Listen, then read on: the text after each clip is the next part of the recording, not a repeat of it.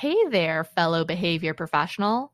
And if that's not you, feel free to skip the next 90 seconds. I'll wait. Okay, now that it's just us, let me guess.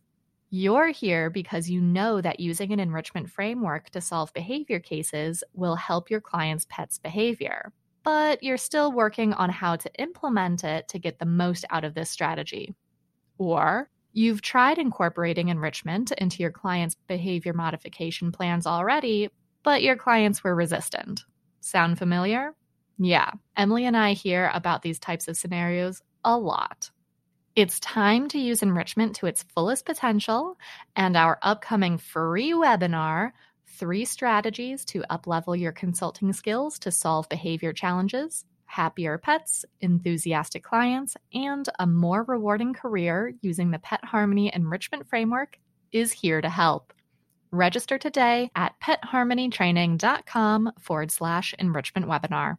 Our three strategies to uplevel your consulting skills to solve behavior challenges webinar dives into the major mindset shift all consultants need to make first to use enrichment as effectively as possible the confidence boosting strategy that will keep you calm, cool, and collected while you troubleshoot, and our number one tip to keep clients happy, working with you, and ultimately referring to you.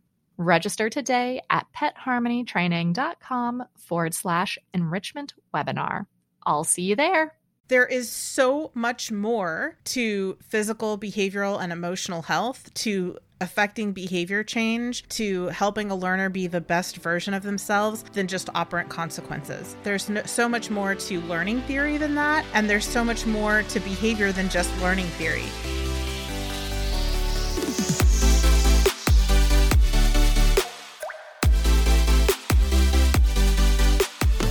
Welcome to Enrichment for the Real World, the podcast devoted to improving the quality of life of pets and their people through enrichment. We are your hosts, Allie Bender. And I'm Emily Strong. And we are here to challenge and expand your view of what enrichment is, what enrichment can be, and what enrichment can do for you and the animals in your lives. Let's get started.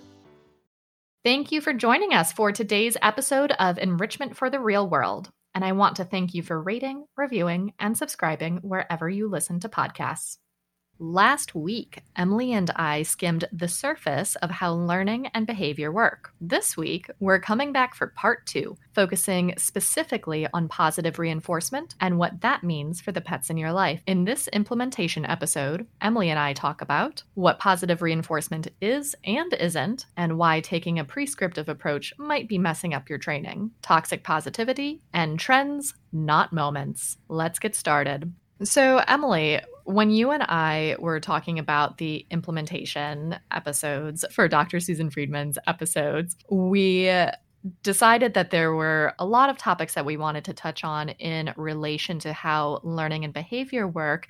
And we decided that we wanted to talk about all of those and also wanted to talk about positive reinforcement in general because it is a phrase that is used so frequently in especially the dog training communities. And so we have clients ask us all the time, are we positive reinforcement trainers or they they're looking for people that fit that bill? And the answer is hard because when you know things about learning and behavior, that's uh, kind of a weird question. and so we really wanted to talk today about what it is, what it isn't, why that's a weird question to help give more information for the folks who are looking for Lima based trainers, which is ultimately, I think, what they're asking for. Yeah, I agree. Although I will say that the word Lima can also be contentious, and there are a lot of people who use Lima to mean I'll I'll be humane with animals until I get stuck and can't figure out what to do and then I'll be as aversive as I need to to get the job done. So I I want to just acknowledge and recognize that there are a lot of people who don't like the term Lima because of the ways that it is frequently misused. So it's really hard to to come up with a really pithy way of describing what we're talking about, but what we mean is ethical and humane training that is focused on giving the learner the most control and meeting all of the learner's needs. And that's way too long. So we frequently use Lima as our like shortcut, our heuristic for that whole big phrase. Um, so I just wanted to clarify that for anybody listening who might have yucky feels about the, the term Lima. But yes, people also misuse the term positive reinforcement all the time. It's really common in the dog training world because we've got this kind of dog trainerized version of the behavior sciences out there, and everybody kind of repeats these dog trainerized versions of things. And so we've got, we've created this echo chamber where we've all decided that the definition of positive reinforcement is happy, good, healthy, things that animals love to do, appetitive. A lot of times we're treating positive reinforcement as a synonym for appetitive. And um, and that can be really problematic because either people are trying to make it mean too much, right? So positive reinforcement isn't a synonym for humane training. It doesn't always mean that the learner has full control and finds it appetitive and um, is is eagerly participating in the process. Or people assume that positive reinforcement is happening when it isn't. So being aware of our industry's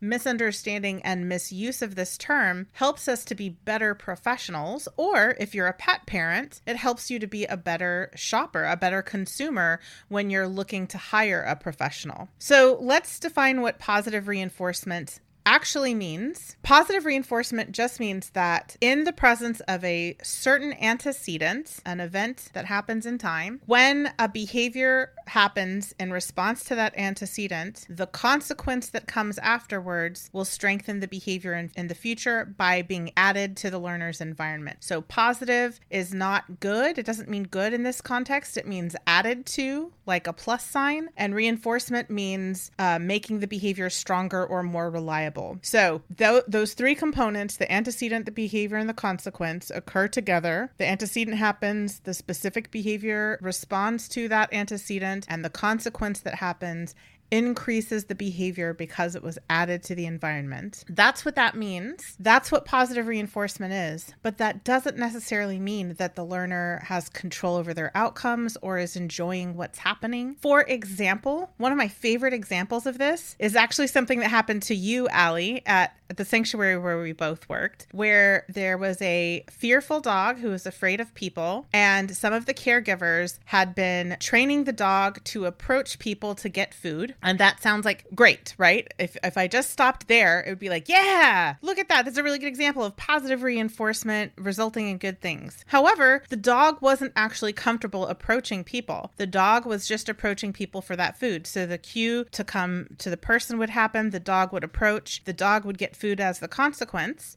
And that behavior did increase because food was added, but the dog became increasingly uncomfortable to the point that she would bite people after she ate the food. And so then Allie, who was the kind of behavioral person in charge of that area, of that part of the sanctuary, came into that enclosure and did not know that that's what the caregivers had been doing. And the dog approached her and bit her. So they had, through positive reinforcement, trained this dog to approach and bite people. And obviously, that wasn't their goal or intention, but that that's what happens when we assume that positive reinforcement is always a good thing for the learner is that we sometimes get dogs who have really yucky feelings about what's happening but they're doing the behavior anyway and they're not actually feeling good about it and that discomfort can express itself as biting right? So that's a perfect example of how positive reinforcement does not always mean that the learner's needs are being met that they're comfortable happy and enjoying the process. And I think the problem is that when people are talking about positive reinforcement, they're often taking a prescriptive approach instead of a descriptive approach, where they're saying, well, I'm adding food and therefore it should be positive reinforcement, when we don't actually get to know if that's true without knowing if the behavior is increasing or decreasing in the future. And so this prescriptive approach can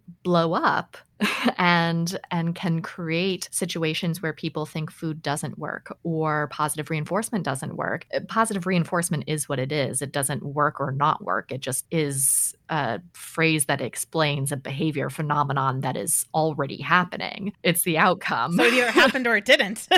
right. There's there's nothing works or not works about it. Um, and, and that's tr- that's not just true for positive reinforcement. That's true for any of the the behavioral contingencies that we're talking about here. Uh, they're they're just describing outcomes, and so these labels can create unnecessary conflict, can create unnecessary self limiting beliefs. It can create uh, situations where people are arguing over things that are not actually happening or not actually true instead of trying to get to the root cause of what is actually happening. And we're wasting time and resources, and for our clients, oftentimes money, while we're arguing about semantics sometimes. So, just like we talk about with enrichment, needing to take a descriptive approach and talk about what we're actually seeing and, and the outcomes, the same is true for the behavioral contingencies that we are using as well. Yeah, absolutely. One of my favorite metaphors for this that I that I use frequently when I'm talking to fellow professionals is that arguing about operant consequences and which consequence is the best is kind of like arguing about which letters to use in a debate about masterful writing. You have to learn the letters, know what they are, be able to identify them, see when they're happening in order to spell, and you have to learn how to spell in order to read and write. But when we're talking about masterful writing, nobody's arguing about which letters to use, right? It's just we're on a much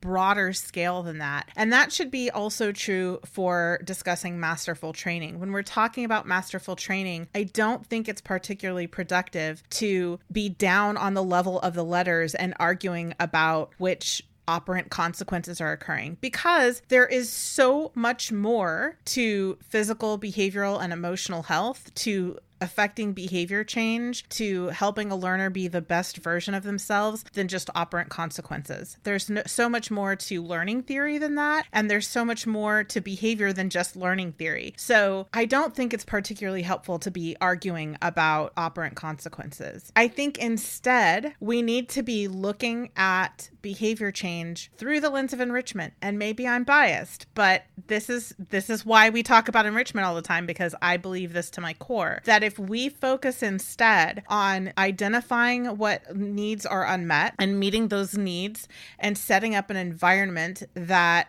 promotes physical, behavioral, and emotional health for our learner and helping them to perform species typical behaviors in safe, healthy, appropriate ways and develop really healthy, strong, trusting relationships with the people and other animals in their lives. There's so much more to that type of behavior change than just operant consequences. But if we did that, if that was our focus every time we're talking about behavior change, most of the time, the operant consequences that would be occurring as an outcome of how we were working on would actually actually be positive reinforcement, but that wouldn't be our goal. That would be a byproduct, right? The goal would be physical, behavioral, and emotional health so that the animal can be the best version of themselves. And positive reinforcement would be happening in abundance along the way, but that wouldn't be the focus of the conversation. So let's get into what this actually means. We've been kind of talking a little bit more high level here about positive reinforcement. And I know you and I could soapbox about this topic for many, many more minutes. But let's get into what this actually means for people working with their pets. Yeah, so I think our first takeaway is that positive reinforcement isn't a guarantee of learner consent or control or learner enjoyment. So we have to pay attention to the whole learner and, and their entire environment, not just whether or not they're doing behaviors that we want more often. That's certainly a piece of the puzzle, but that's not the whole puzzle. So that is uh, the shift that we should take is instead of assuming that because positive reinforcement is happening, it, good training is happening, we should should be focusing on learner control and consent and whether or not we're meeting their needs. And the next part of that is to pay attention to trends instead of moments. So frequently, clients will say, I did this thing and my pet didn't do X. They didn't do the behavior. What do I do? And my answer is try again. it's and that sounds a little flippant, but truly my answer is try again. Does that happen again or does it not? I it, it's hard to tell when we are looking at a very, very specific moment in time, it is so much easier to see what's going on and to see that larger picture when we're paying attention to trends. And when we're talking about is our animal enjoying this type of training? Are they providing consent? Trends are going to give us more information than a particular moment because learning isn't linear. There are going to be moments where your learner isn't having a great day. It happens to all of us. Maybe you're as the teacher or the trainer not having a great day. And and so there may be regressions, but if we are trending in the right direction, that's more important than what happened in this one particular moment in time. And when I talk to clients about that, a lot of times I see a sigh of relief because there will be times where clients will tell me, This situation happened. I reacted in a way that I'm not proud of. And what I tell them is, You're human and you reacted like a human. And we're going to hopefully gain skills so that you can react in a different way later on in the future if this happens again.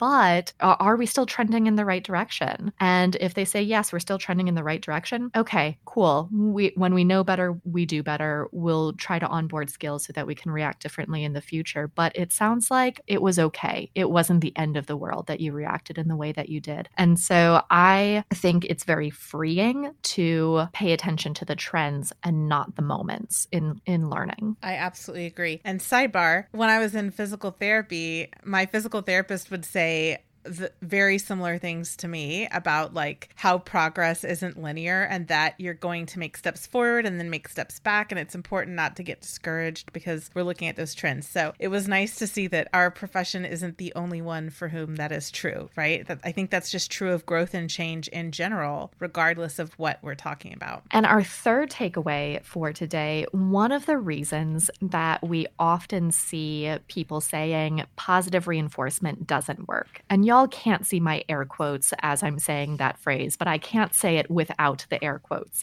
so, one of the reasons that we see people saying that is because they don't actually have something that is reinforcing in that moment. And so there's no reason for the behavior to continue. We see this with situations where there's a lot of distraction going on. And I think one of the things that gets people into trouble is thinking that because a reward works in one scenario and is actually reinforcing in one scenario, that it would be reinforcing in another. And an example of this is asking for the same behavior in different situations where inside Oso Oso would honestly do a behavior for a Cheerio or a piece of kibble, half a piece of kibble inside. Let's be real. It does not take a lot for his behavior inside to be reinforced. However, when we go outside, even into the backyard, I need to really up the ante. A Cheerio or a piece of kibble is not going to actually be reinforcing in that moment, even though it's food, I'm giving it to him, etc. Again, positive reinforcement means that the behavior has to actually increase or stay the same in the future. It's an outcome, not an action. So, to be able to to see everything that we're talking about, I invite you to teach a trick or use a known behavior that you don't mind corrupting. So don't use your recalls here. Don't use a safety thing. Use a thing that doesn't matter. For Oso, I would probably choose a head down, or I care about a lot of his behaviors because motion. I would probably choose a head down or maybe even a go to place behavior. I don't use that super frequently. He he has a lot of that installed without me having to have a cue for it. So you're going to teach a trick and identify the reinforcer for that behavior in three different scenarios scenarios. For example, inside, outside, and with a distraction. Those would be the scenarios that I would use for OSO. And you can see does for example, this same piece of food actually reinforce this behavior in all three of these scenarios? Or does this toy reinforce the behavior in all three scenarios? So that's a way that you can really see what we're talking about of reward does not necessarily reinforce a behavior when we're talking about it in uh, in the actual definition of the word. And this is so important because in even though I'm really glad that this positive reinforcement movement happened and it was definitely an approximation towards a profession that is based in science, ethics, and humane treatment of the learners. One of the the unintended side effects of that is this kind of toxic positivity that happens where it's like, oh, you have to be positive reinforcement. Anything other than like absolute like joy and being nice and warm fuzzies um, is a violation of this philosophy and that is that's not realistic to life. People are allowed to be upset. People are allowed to have confusions. People are allowed to speak out against things that they don't agree with. And and even our learners are going to sometimes encounter unavoidable stressors and have moments where they don't feel good. And instead of just trying to wrap them in bubble wrap and avoid that completely we should teach them how to successfully navigate those stressful encounters so that they can be the most empowered and healthy versions of themselves possible. So, here's a good example of this in kind of human interactions that happened a couple of years ago. I used to belong to this uh, community of behavior professionals, and within that community, it came out that a trainer was doing some really harmful stuff to dogs, and several other trainers in the area spoke out against the harm that they were doing. And then other trainers came to their defense and were saying, I thought you believed in positive reinforcement. This isn't very positive reinforcement about you. But that has nothing to do with positive reinforcement. Positive reinforcement doesn't mean nice all the time. And objecting to any discussion of what is and isn't ethical and speaking out against harmful behavior in the name of positive reinforcement is a really good example of that toxic positivity I was just talking about. You can practice humane teaching and training, and you can also take a stand against harm. Those two things are not in opposition. There's uh, something called a dialectic, which is dialectic means two or more seemingly mutually incompatible truths that are simultaneously true, and being able to acknowledge these things that appear to be incompatible but aren't actually incompatible. And the the kind of kernel of truth in that discussion that was happening in that community is that we shouldn't fall for a logical fallacy called the bandwagon fallacy, which is that just because um, it seems to be trendy to be for or against something, we should all just jump on the bandwagon. So that is true. And simultaneously, it is also true that we do need to give each other space to express frustration or sadness or indignance at injustices that are occurring. And that doesn't mean that it is in conflict with this notion of humane training or Lima or positive reinforcement or whatever label we give to what we do as a community. And that's another topic that we could spend a very long amount of time talking about. Uh, that would be a great pro campus topic actually we should add that yeah. as, as a session for pro campus that's a good idea having a, a, topic about like how to first of all make sure that what you're opposing is true and gather evidence first and then how to oppose it without falling for the bandwagon fallacy yeah I think that would be a great pro campus session. So, mine is for the pet parent, since yours was for professionals. We talked a little bit already that just because you think you are rewarding a behavior doesn't mean it's reinforcing the behavior. It doesn't mean the behavior is going to increase in the future. And so I've seen this time and again when clients are trying to teach, especially recalls. I don't know what it is about recalls that lends itself to this, but I see this all the time with recalls. And so I had a client, this was years ago, who was trying to teach a recall and was patting the dog on the head before treating every time. I don't think the client actually realized that they were doing it, uh, especially after we talked about it. I, I don't think they realized what they were doing. But this client was patting the dog on the head before treating every time. And you could see in the body language the dog was not into that. The dog did not enjoy being patted on the head, and the dog stopped recalling. This dog, the dog stopped coming when called because the consequence for coming was being patted on the head, which they did not enjoy. So they were like, "Why would I come to you when it means you're going to pat me on the head? That's gross." Even though there was food involved. And even though the dog enjoyed other forms of petting, it wasn't like this was a dog that had massive handling sensitivity issues or didn't enjoy being petted in general. This dog did enjoy being petted, but didn't enjoy being patted on the head in the way that the client was doing this after their recall. And so we had to talk through okay, I know that you think you are doing positive reinforcement, this behavior says otherwise.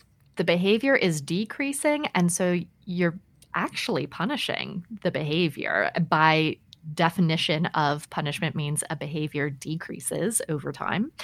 And so we had to change up what we were doing. And like I said, I don't think the client realized that they were patting the, the dog on the head.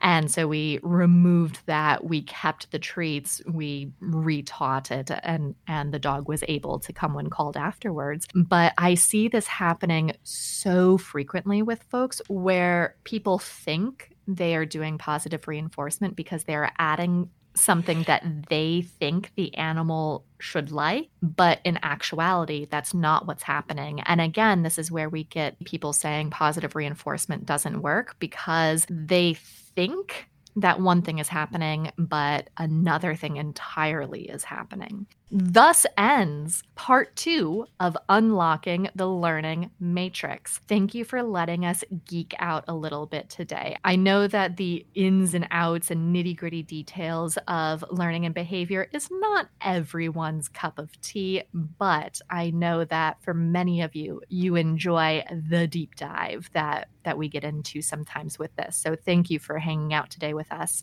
Today, we talked about positive reinforcement, what that actually means, and why taking a prescriptive approach will set your training back. That positive reinforcement isn't a guarantee of consent or enjoyment, to pay attention to trends, not moments, and to practice your observation skills by identifying reinforcers for the same behavior in three different scenarios. Thank you for listening. You can find us at petharmonytraining.com and at Pet Harmony Training on Facebook and Instagram, and also at Pet Harmony Pro on Instagram for those of you who are behavior professionals.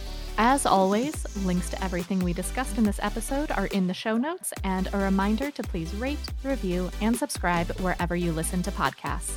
A special thank you to Ellen Yoakum for editing this episode. Our intro music is from Penguin Music on Pixabay. Thank you for listening and happy training!